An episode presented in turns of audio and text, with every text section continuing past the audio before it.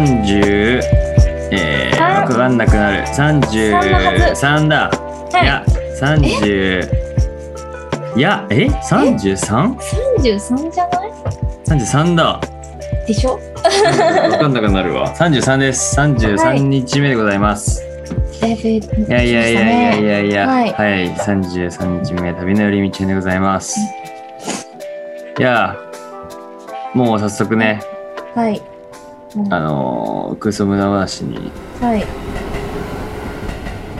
もうね、オープニングトークなしに行こうかと思ってるんですけど、はい、キュッとね。はいはいはい。いや、今日はですね、何ですか？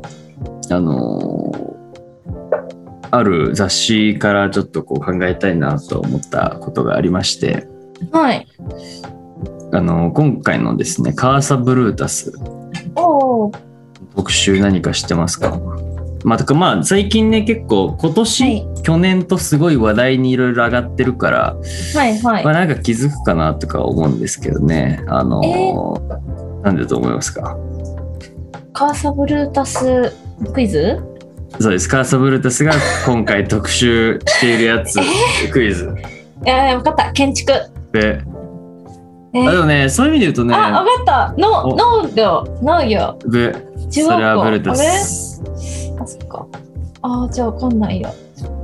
なんですか？なんか最近なんかさあったじゃんその人の誕生日、誕生日？ドラえもん、うんそうああそうだよ。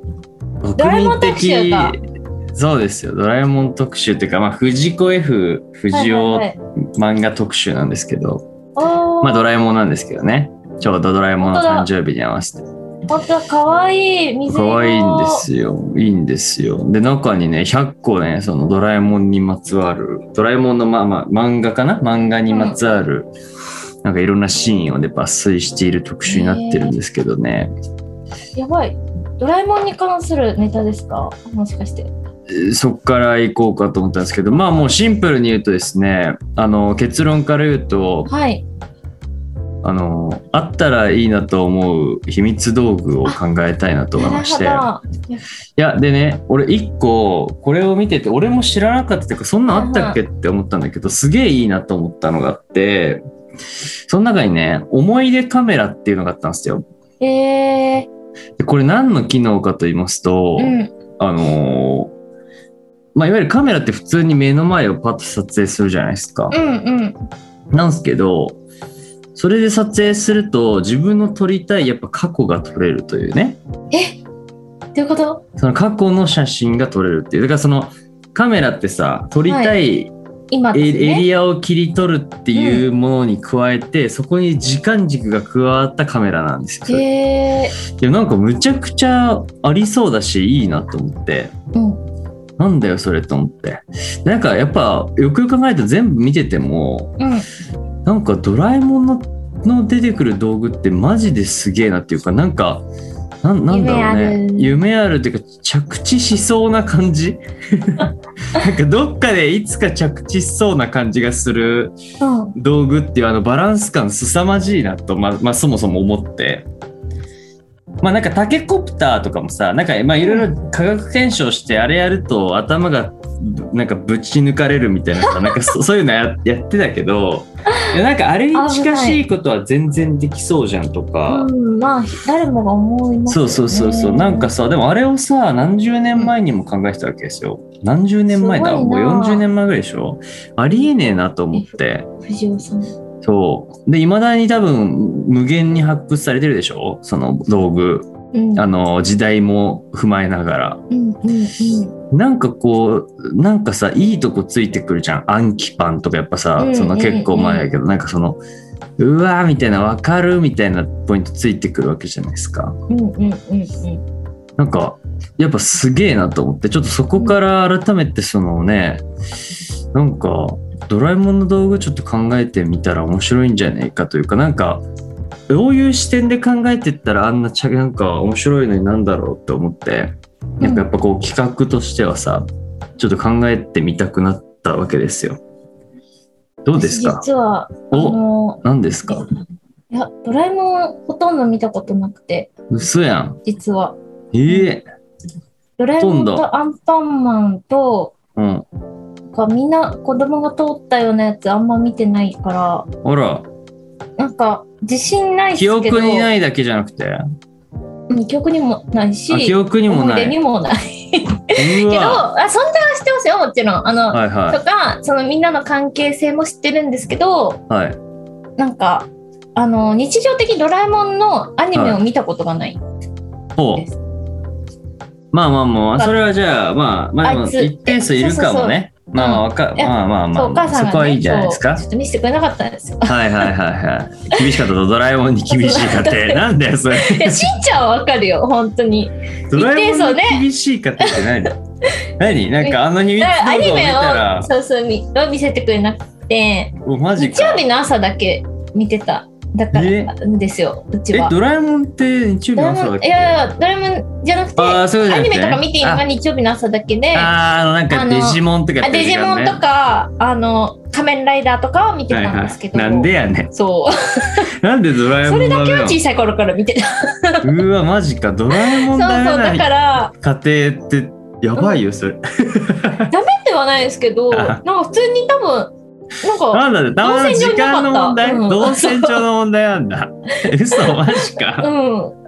動線上の問題でドラえもんに触れない人がこの日本国の中にいるとは思わなかったですよね。いやね、見てたかったまあまあ、いるんでしょうね。でも視聴率100%じゃないですからねまあ。全然30%とかだと思うんですからね。一番最高でも多分。わかんないけどね。だから、うんなんだっけ、知らないとその温度感は。すごい、どんなにすごいかはちょっとわかんねえと。どこでもドアと、はい。そのアンキパンも有名だから知ってますよ。アンキはいはい。とタケコプターはいはいはい。あと、あの、ちっちゃくなるスコープのやつ。ああ、はいはいはい。やべ、俺忘れた。なんだっけ？あれわかるよ？そうそう。はいはい。ぐらいだな。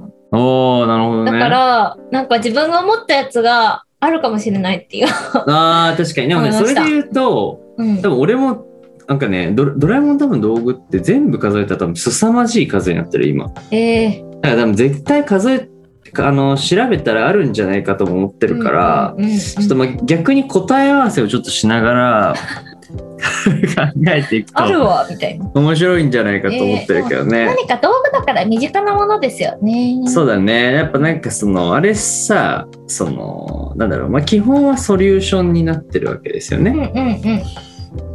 まあだから、まあやっぱその、ちょっと、いや、ここでこんなあったらいいねんなって思うポイントをひたすらぶ、なんかブレストしていくってことなのかなっていう、そのドラえもんの秘密道具会議とかどうやってやってんだろうとかちょっと思っちゃうけどね。楽しそうだなどうやってやってんだろうね。てか、それのディレクションどうすんだろうね。本当に。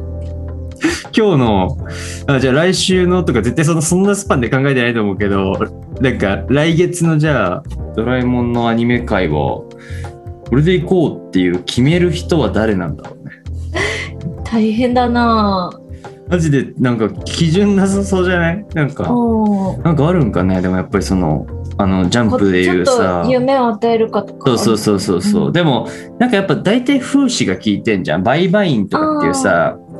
やつとかもさあの、まあ、無限に物を倍に増やせるってやつなんだけどさなんかまああれをなんか間違って使っちゃったがあまりにどんどんどんどんそうそうそうそう世界中になんかすっげえ溢れちゃって埋もれちゃったみたいなのがとこだった気がするんだよね。でなんかまあ最後大変になっちゃうっていうか使う人がやっぱミスると大変になってしまうっていうところでなんかいろんな風刺が効いてることが多いっていうか暗記パンもあれさ結局さ出ちゃったらもう忘れちゃうわけだからトイレ行っちゃったらね、あ、なるほど。そうそうそうそう。とか、まあ、そういう結構全部風刺が効いてるわけです実は。いい感じに完璧じゃないってことですそう完璧じゃないんです、うんなんかそのやっぱりあのーなんだろうじゃあ例えば記憶っていうものに対するとか記憶するっていうことのなんか切なさというかね、うん。っていうなんかちょっとこう人間味も最後はちゃんと多分表現をしているんじゃないかと。はいはいはい。でなんかその例えば売買員もその倍にした時には結局価値がなくなってしまうぞ問題っていうね。なるほど。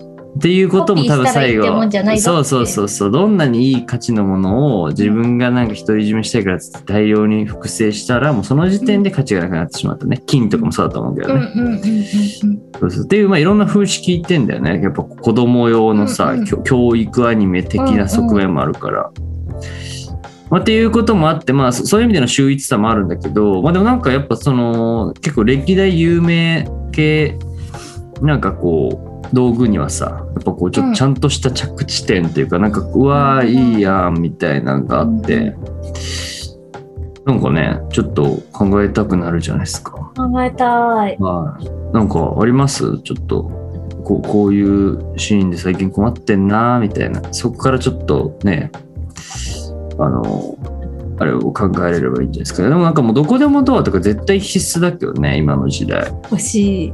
開けたらそっち行きたいもん。やばいよね。うん、それは必須ですよね。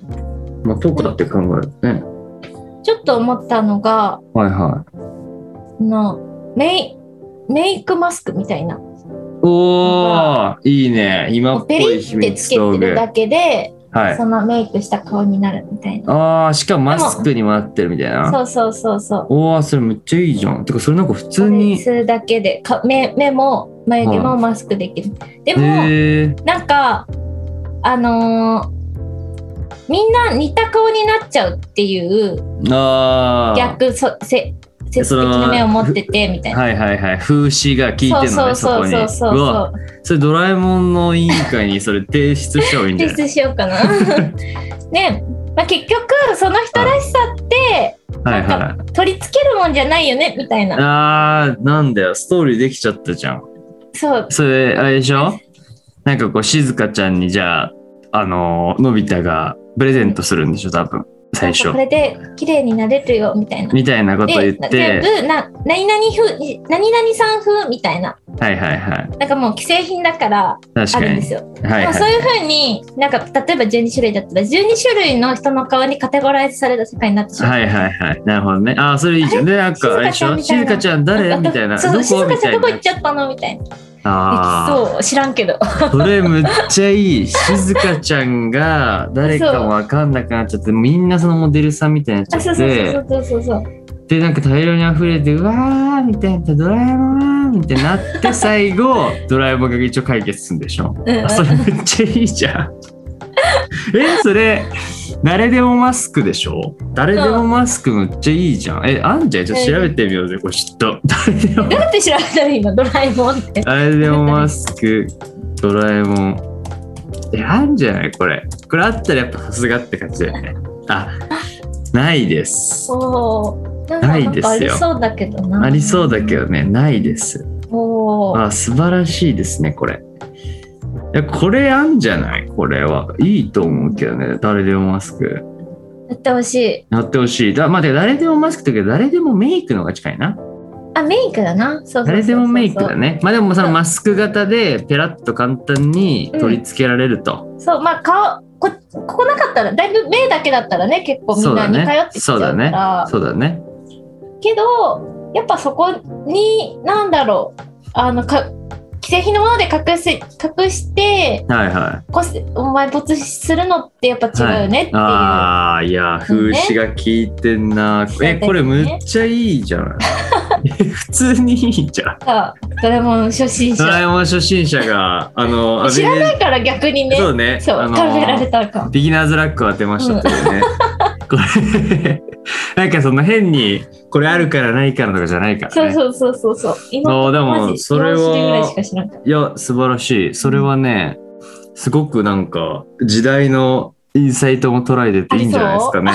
すごい、採用です、それ。いや、いいですね。もう、はいもう十分ですね、それでね。なんか、それよ、それ以上出せる気がしないな。そうエミリさんも出してよなんだろうな。なんだろうね。まあ、でも、なんだろううな。そうっすねなんかそっかドラえもんいい感じに投資聞いてて面白いそう、そうなんだよ。そういうね、う全部がビビビビって決まうるやつっていうのがあるんですよね。マッチングアプリとかいじれそうな気がするんだけどなあー、確かにね。確かにいやね。ちょっと違うかいや、なんだ、いや、てか、一発目がちょっとね、これハードル上がっちゃったよ、これ。結構いい、いい路線ついちゃう。結構ホームランだったと思う。いや、なんか、うん。いいやそうなんかね結構いくつか頭の中にあったんだけどね、はい。い、やいやレベル高みたいになっちゃって。レベル高みたいになっちゃったから今。どうしよう。そうか。まあでもやっぱねこの時代のあるあるというかやっぱついた方が、うんうん。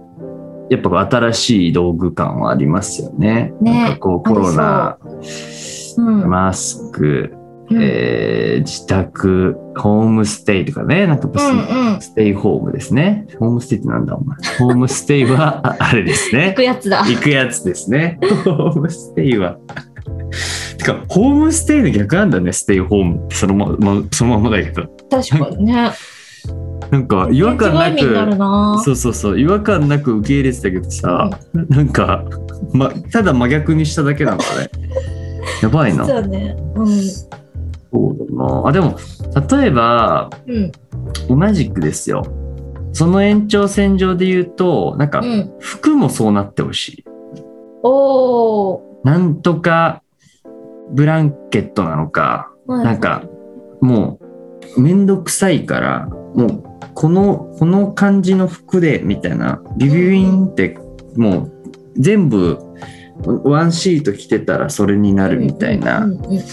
のはなんかドラえもんの世界ではあってほしいなっていうありそうだけどさなんかこうう。えー、なんていうんですか。もうだからあのリカちゃんの世界ですよね。リカちゃんの世界をもう一瞬でできちゃいますみたいな。着せ替え着せ替え着せ替えドレスみたいななんかわかんないけどそういう感じですよねもう一瞬で瞬間ドレスなのか、うんうんうん。そういう感じのはね、なんか、この、あんまり外に出なくなっちゃうからこそ、その。服を何着も持たなくなっちゃったけども、服は楽しみたいみたいなところにね、うんなんかちょっと入っていくと、面白いんじゃないかとは思うけど、逆にそれまた風刺が効きますよね、そのなんか。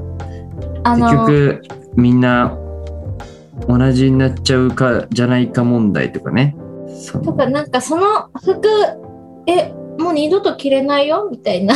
あー で、やっぱそれ持ちたいっていう欲もそうねそうねそうねあとなんかこう古くならないっていうことのちょっとこあうなんかなんていうんですかね。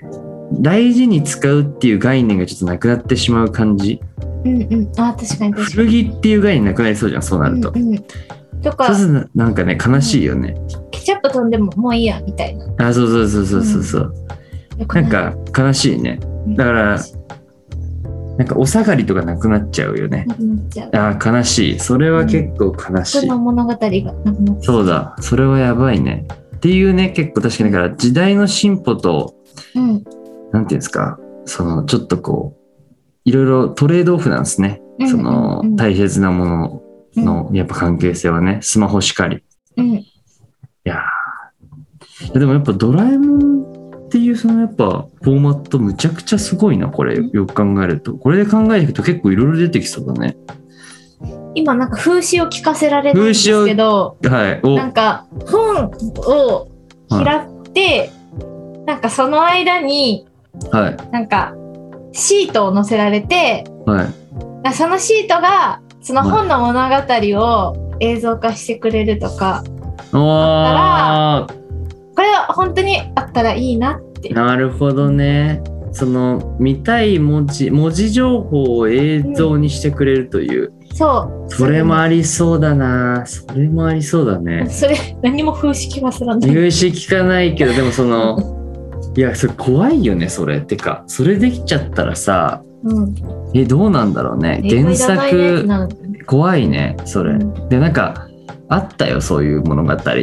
えっとねなんかあったな。映画がなくなった世界っていう。なんか。え、それサマー、あれじゃない？あそうだあれだ。あじゃあそれじゃん、ね。やば、うん。でもやっぱそれじゃん。あの、長くて5 5秒。そうそう5秒そう。5秒。5秒みたいな。あそうサマーフィルムじゃん、うん。えやばいじゃん。そそれじゃん。サマーてかそフィルム。の世界がそれできちゃうじゃん。でもやっぱ、うん。ってことはやっぱちょっと考えうるよね。えるな。怖いなそれめっちゃ怖いね。なんかそう簡易的に、簡易的な映像にうん。慣れちゃうみたいなことになって、やばいね。いい映像への、うん。なんだろう、リテラシーがなくなっちゃうっていう風刺は聞かせられるのかもしれない。そうね。あとその文字、文字のありがたみなくなっちゃいそうだね。なんかその文字で楽しむということの、それはそれでいいんだよな。そう、文字で楽しむ、文字のままがいい時もあるじゃないですか。あとまあ映像のままがいい時もあるしね。うんうんうんうん。そこはなんかなんとも難しいですよね。その、そのやっぱフォーマットだからこその良さもあったりするからね。例えば演劇だったら演劇っていうフォーマットの時時がね。だからこそ成り立つなんか作品とかもあるからさ。あるななかなか難しいですけどね、そこはね。いやーでも、でもでもいいね。ドラえもんド。ラえもんいいなドラえもんいいよ。だから、うん冷静にいろいろ考えていくと。なんか、ね。面白いのいっぱいありますよ。だから、本当に。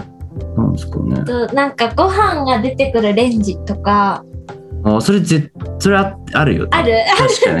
確かあった気がする。なんかそれでのび太くんたちが「わあこれでご飯食べよう」っていつも食べるようになってママが元気なくなっちゃうとかあーご飯を作るということの楽しみがね、世の中から消えてしまうと。これってなんかあれなんだあな世の中から消えなんかいろんなパターン分けあるんだろうななんか世の中から消えてほしくないそうだねの。そっから発想するパターンンもあるんだろうね。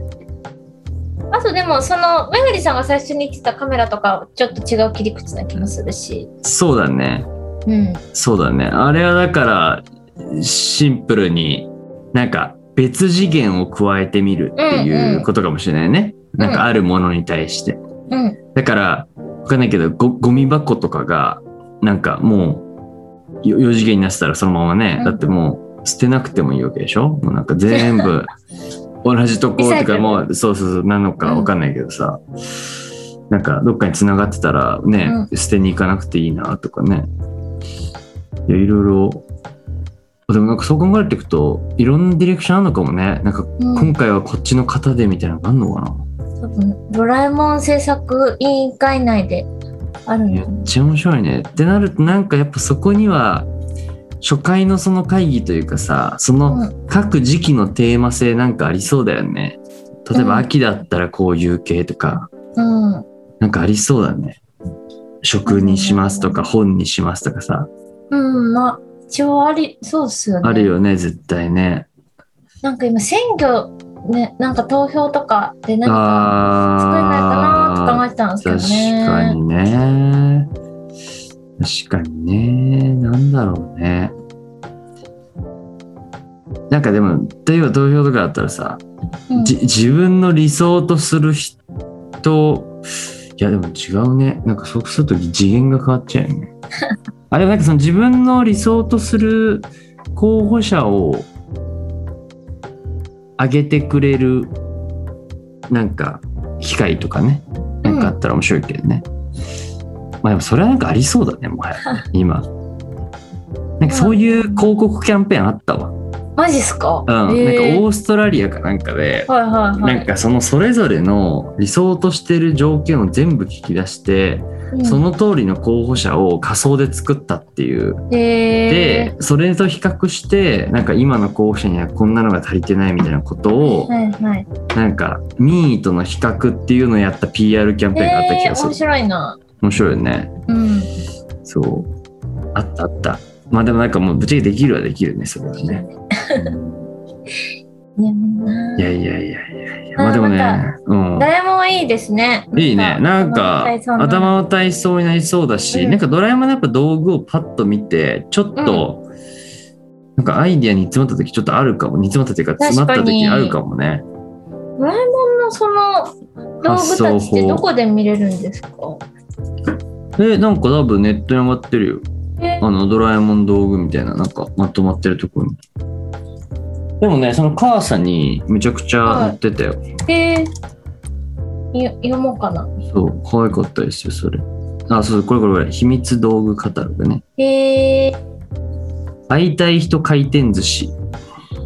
ね、どういうこと？この機会に会いたい人の情報を言うと、その人が回転寿司のように流れてくる。全部で11回使うこ ちょっと。怖いけどね、それ。これいい相棒。この棒を長く伸ばして赤側を前にし、二人で両端を肩に担ぎながら、青側を持つ人が一緒にやりたいことを言うと、二人は相棒になる。へえ。これめっちゃ面白いね、いろいろ。えー未来のカルタゲーム、アクションカルタ、街中に散らばった絵札を読み札のヒントを頼りに探し当てて遊ぶ。ああ、これめっちゃ面白いね。でもこれなんか、そういうイベントにできそうだね。アクションカルタ。何えー、あげたい。このネクタイを首に巻くと誰かに自分のものをあげたくなる。何のためだよ、これ。あ、でも誰かに巻くのか。だから、偉い人とかに巻いて、これちょうだいよって言って。え、でもなんか、あれですね、結構ダジャレで面白いな。そう、全部は、ダジャレだね、ほぼ。うん。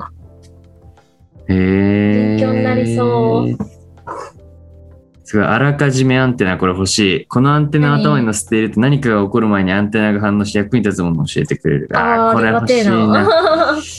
あらかじめ日記。えこれはでも風刺聞いてるね。この日記に書いたことはどんなことでも絶対にその通りになる。まあ、ある意味つまんないよね。確かに。あらかじめ日記。ああ、面白い。いいですね。ちょっとドラえもん、えいい、ちょっと頭の体操になりそうっていうのと、ちょっとこう、なんですかね。ちょっといろんな風刺も聞いてるので、なんかちょっと、その時代性も感じられそうな感じがしましたけどね。いやいやいやいや、という感じで、ダス。ははい。い、カーサブルダスのね、藤子 F 不二雄特集から、あったらいいなと思う秘密道具を考えさせていただきましたけど、はい。はい。じゃあ次は行きましょうか。旅の相棒でございますね。はい、こう行きましょうか。はい。なんかありますか？あ、あれ見ましたよ。8月、お、ガバティバッティングセンター。あ、見ました。ああ、いいっすね。よかった面白い。面白いいやでしょ。今ね、8話ぐらい。結構後まで行って、そうそうそうそう。もう、もう9話でしょ？だってあれ、9イニングだから。最後でしょ。なんだろう、なんか、あの、いや、中村徹さんって本当に野球好きなのかな？気になる。え、どうなんだろうねなんでどう。あの人なん、か、キャスティングに意味がありそうな気もしてて、いや、でもどうなんだあの。女の子もフォーム綺麗だしな、とか。確かに声してるね。し。確かに。あの私、ー、野球選手全然知らなくて、なんか、一緒に見てる人はすごい盛り上がってるんですけど、ああの人でしたみたいな。はいはいはい。みんな初めまして。そうそうそう。いや、俺でもなんかそのね、なんか、上原だーそうみたいな、そうそう。あのフォーマットね。うん、あの子いい声してるなって思って。ねめちゃくちゃ面白いよね。俺は結構、うん。あのなんか例え方といい解決のしが仕方といいなんかすげえベタベタなんだけどね。めちゃベタベタだけどなんね。かドラえもんっていうかさ、まあ、ドラえもん的展開じゃんもはや。そうそう秘密道具最後出てくるあもうこの展開ねみたいな。そうそうそうそれが分かってるのが逆に良かったりとか。そうなんだよね。分かってるからこそ次どうなるんだろう感はあるんだよね。あれはあれでね。うん。面白いよね。面白い。いやいやいやいやそう旅の相棒はね、うん。あれよかったよかったですよね。はい。はあと最近読んだのだいと、はあの浅井亮さんの「どうしても生きてる」ってい。あ本をー。新作。ですか。はい。いやこれね新作じゃないな。あそうなの？2019とか。あそんな前なんだっけ、うん。そうそうそうそう。でどうですか？えっ、といややっぱり浅井亮さんって、なんかはその社会の、い。うん。えー捉え方がうん。なんか斜めってるというか、ほう。あどう、どうこれもふやっぱ風刺が効いてるなって思はいはいうんですよね。でなんかあの浅井亮さんって確か私が高校生ぐらいの時にデビューされて、私唯一多分デビュー作からほぼ読んでる人なんですえよ。ー、すごいでね。なんかデビュー作からだんだんうん。なんか世の中の解像度が多分うん浅井亮さんだんだん変わっていってはいはい。霧島部活やめるってよからはい。なんかなそれ今の物語のうん。はなんか人間の皮肉性とかいはいはい。なかなかなんかあれ描けなかかったあの時は描けなかったんだろうなってなんとなく思ってただろうけどここまで言語化してなかったよなみたいな。はいはいはのがい言わわーって出れてるとてきてきているのが面白いなって思ってて。確かに。浅井亮さんのってでも確かにその誰もが口には出せなかったけど思ってたことをやっぱ形にしてるよね。うん、うわわかるみたいな。でなんかそのうん。自分の嫌な部分をうん。はあの見ているかのよういなはいはいはい。気持ち悪い作品なんですけど、あーはーはーでも止まらなくなるみたいな。ほうほうほう。その話はざっくり言うとどんな感じなん短ですか？編集なんですよね。あじゃあそっかいろんなそういろんな人間のそのそうそうそうそうだから。ストーリーが書いてあるんですね。そう。なんか一つ目だとうん。なんかそのひえっ、と主人公がうんうん。なんかその生きている感覚をうん。感じたくてうんうん。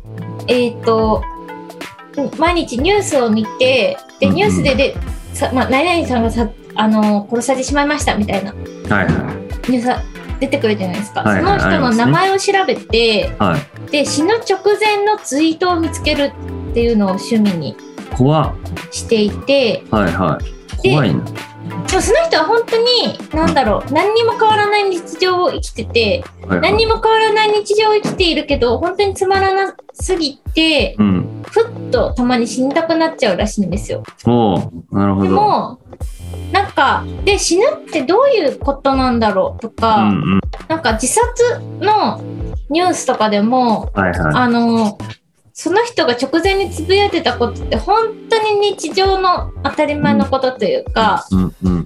でなるほど。なんかみんないろんなことを隠してるんだよなとか、はいはいなんとなくそれを見て思いとどまるというか、はいはいはい。そのみんななんか表層的なう人んうんうん。のを見て評価してるけど全然そんな表層的なところに人の本性なんて見えないんだよなみたいなはいはいはい。で途中でなんかそのあのその子がすごい同僚の子に、うんあのでこの人ってあのこの前こう言っててなんかまあその子はすごく表層的な形で、うんうん。その人を断糾弾するんですけどいやあの実はこの人ってこういう風ななんかアカウントではこんな風な発信してるけどうんあのこんな風に言ってるし、うん。はいはい。えー、あごめんなさいうまく言えなくなってきた。何？なんかだからそのまあうまくみ見か見かけたその実態のそのまあ偏見を持ってたみたいなこともあるかもね。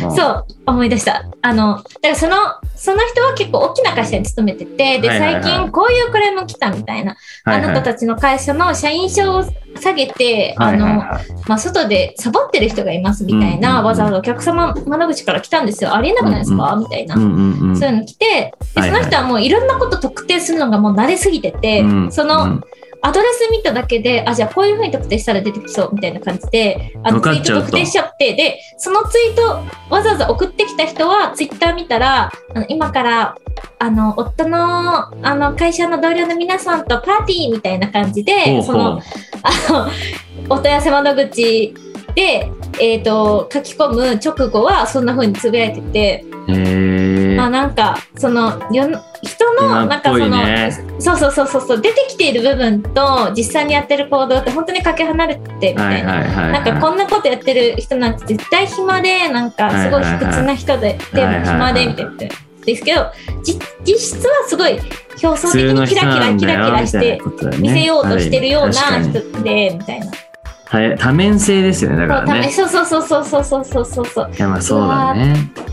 いやでもそれはそれはだからうんやっぱみんなが思っていることでもありなかなか口に出せないことだよね。やっぱそのうん誰しもねなんかその、うん必ずしも一面だけで生きてないからね。そうそうそうそうなんか本当社会学の勉強してるみたいなそうだね確かに形なるほど。いやでも面白いね。でも確かにそれをそれをなんか絶妙なエンタメにするのがまたすごいよね。その、うん。それをさすげえ正論っぽくさうん。言葉にして言うだけだとやっぱ誰も見ないけど、うん。うん。なんかそれをちょっと見たくなるエンタメにしているっていうのはやっぱすごいですよね。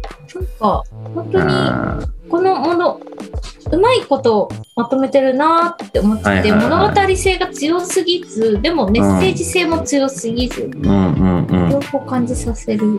いやよね。ー、それはそうですね。うん。ってい。いうやーいいですね、はい。でも確かに浅井さんの本をそういうのを聞くとちょっとねやっぱ全部興味持つよね。なんか、ねちょっとそういう視点でみね見てみたくなるというか。はいでもね俺のね相棒もちょっとねまた近いんですけど今日、はいはい。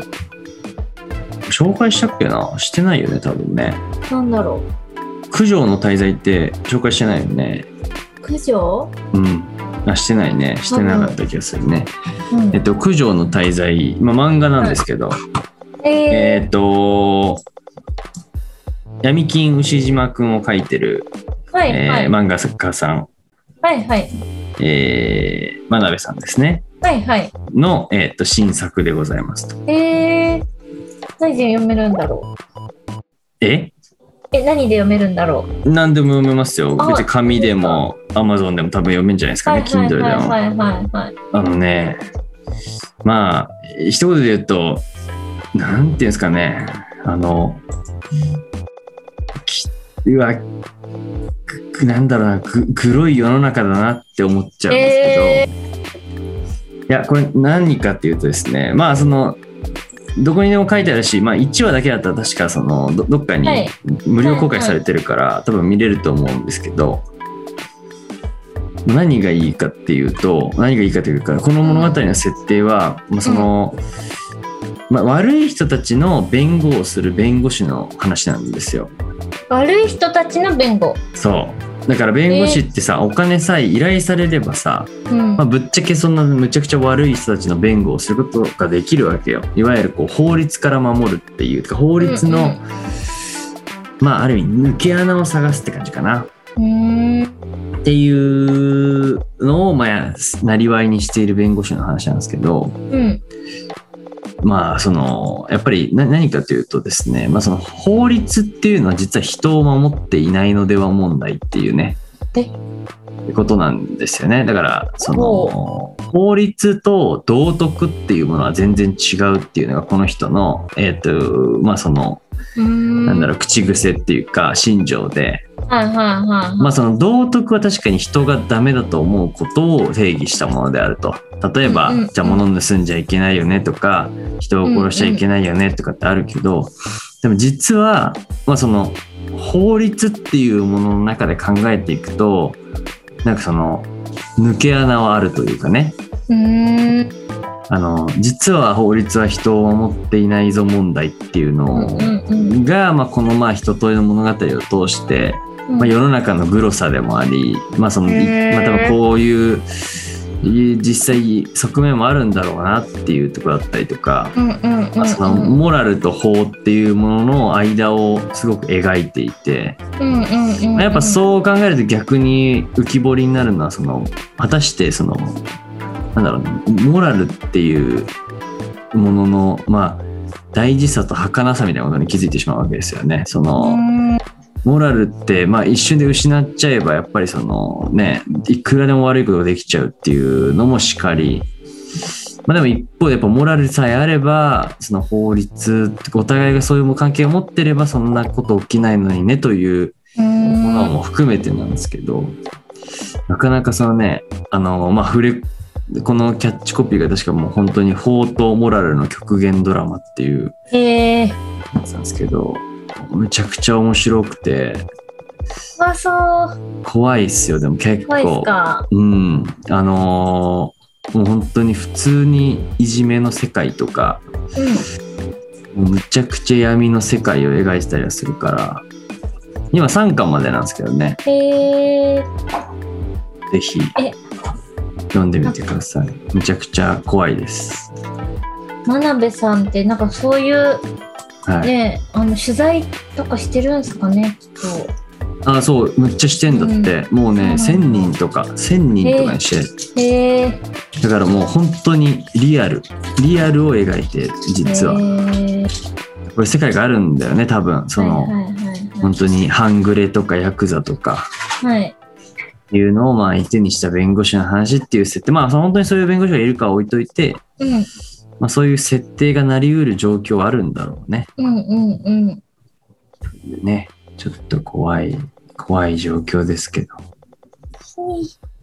結構面白いので、まあそのね、モラルってなんだっけとか、法律とはみたいなね、ことを知る上で面白いんじゃないですかね。でもなんかそう、これを見ると、なんかやっぱりその定められたことが正しいことじゃないんだっていうことはちょっと思っちゃうよね。その法律は実は正しい、正しいとはまた違うというかね、はいはいあくまで法律でしかないっていうところにね、うん気づくんで、やっぱあらゆる決め事、すでに決まってる物事は、正しいとは限らないと思った方がね、いいんじゃないかなと思いましたね、これをね、これ見てると。うんなんかあの気づかないうちにはい。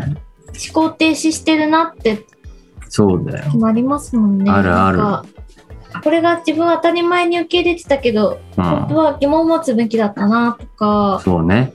うん、そうそうそう。本当に。ね。一瞬でそのルールのもとでは、実はモラルが消えてたりするからね。危険ですよね。その圧力というか。危険ですね。自然な、自然な圧ね。意識しない圧ね。うん。いうのはちょっと無意識になってしまって危険ですよねというところをすごく意識的にあぶり出している作品でございます、面白そう。めちゃくちゃ面白い。うん。怖いけど面白い。怖そう。そう、むちゃくちゃ怖い。いやいやいや、でもぜひ読んでみてください。なんか、はい。多分自分が普段接する世界とはまあ真逆だからうん。確かに。面白いんじゃないですかね。まあ一応なんか今一番売れてる新作漫画1位らしいので、そうなんだ。はい。見てみたらいいんじゃないですかね。はい。いまとす。いうことで、はい。旅の相棒ははい。一応となりまして。あ、私もう一冊、もうあるんですか？あの、何ですか？えーっと、ちょっとこ今から読み込むんですけど、はあの、えーっと、違和感っていう雑誌がありましてですね、い。はい。あの、リングっていうあの、はい性別のない下着とか、うんうんうん。まあ、そういうあのジェンダーだったりとか、はいはいはいまあ、男女っていう人間度について、うんまあ、いろんなクリエイティブな解決ををしていく集団の方々が出しているはい。雑誌で、今の、えっと、テーマが、うんえっ。と、政治なんですよ。で、政治の字は自分の字なんですけど、はい。で、そこで、あの、まあ、なんか、その内容が、例えば、この政党はこうでとか、そういう話じゃなくって、あの、まあ、例えば選択。的夫婦別姓だったりうんとか、うんうん、まあ、女の子だったら、あの、避妊。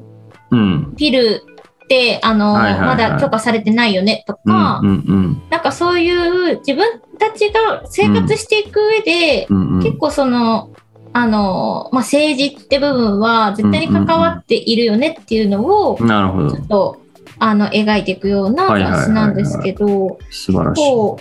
この秋ね、あの、選挙もあるので、はいはいは読まなきゃなってい。確かにね思っ。て選挙、選挙ね。ねなんか本当に候補のね、ちょっと俺らもまだ全然知らないからなんだけど、うん本当になんかこう、この人だっていう人がね、どんどん上がってきてほしいですね。そうそうそうそう。なんかそのために、知らなきゃね。なんかちゃんと知らなきゃなって思っうんうんうん。てて、なんかそれが、その選挙始まりだったら誰かを選ばなきゃいけないってなるうんうんうんけど、なんか先に、で自分がどういう世界がいいんだっけとか、うんうんうんうん私は、あの、夫婦別姓がいいなとか、うんうんうんそういう、あの、自分が生きたい社会とか、あの、ライフスタイルをまず考えて、じゃあそのためにはどういう政治、政党の人たちを応援したらいいんだろうとか、はいはいはい。そういうふうに考えてたら、すごい前向きだよなと思ってて、うん確かに何かとりあえず一票投じなきゃいけないかってなると、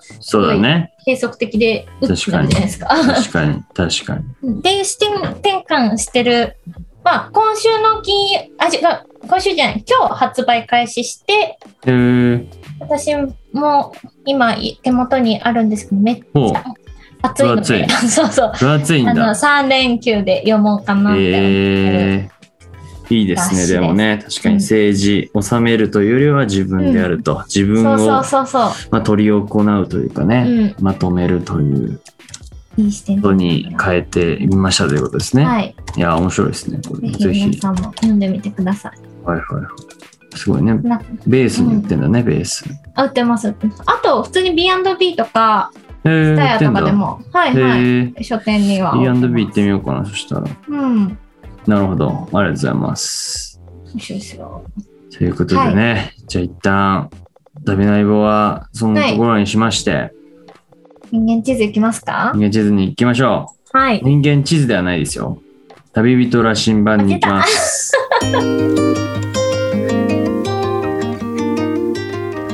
行きます。はいはい。はい。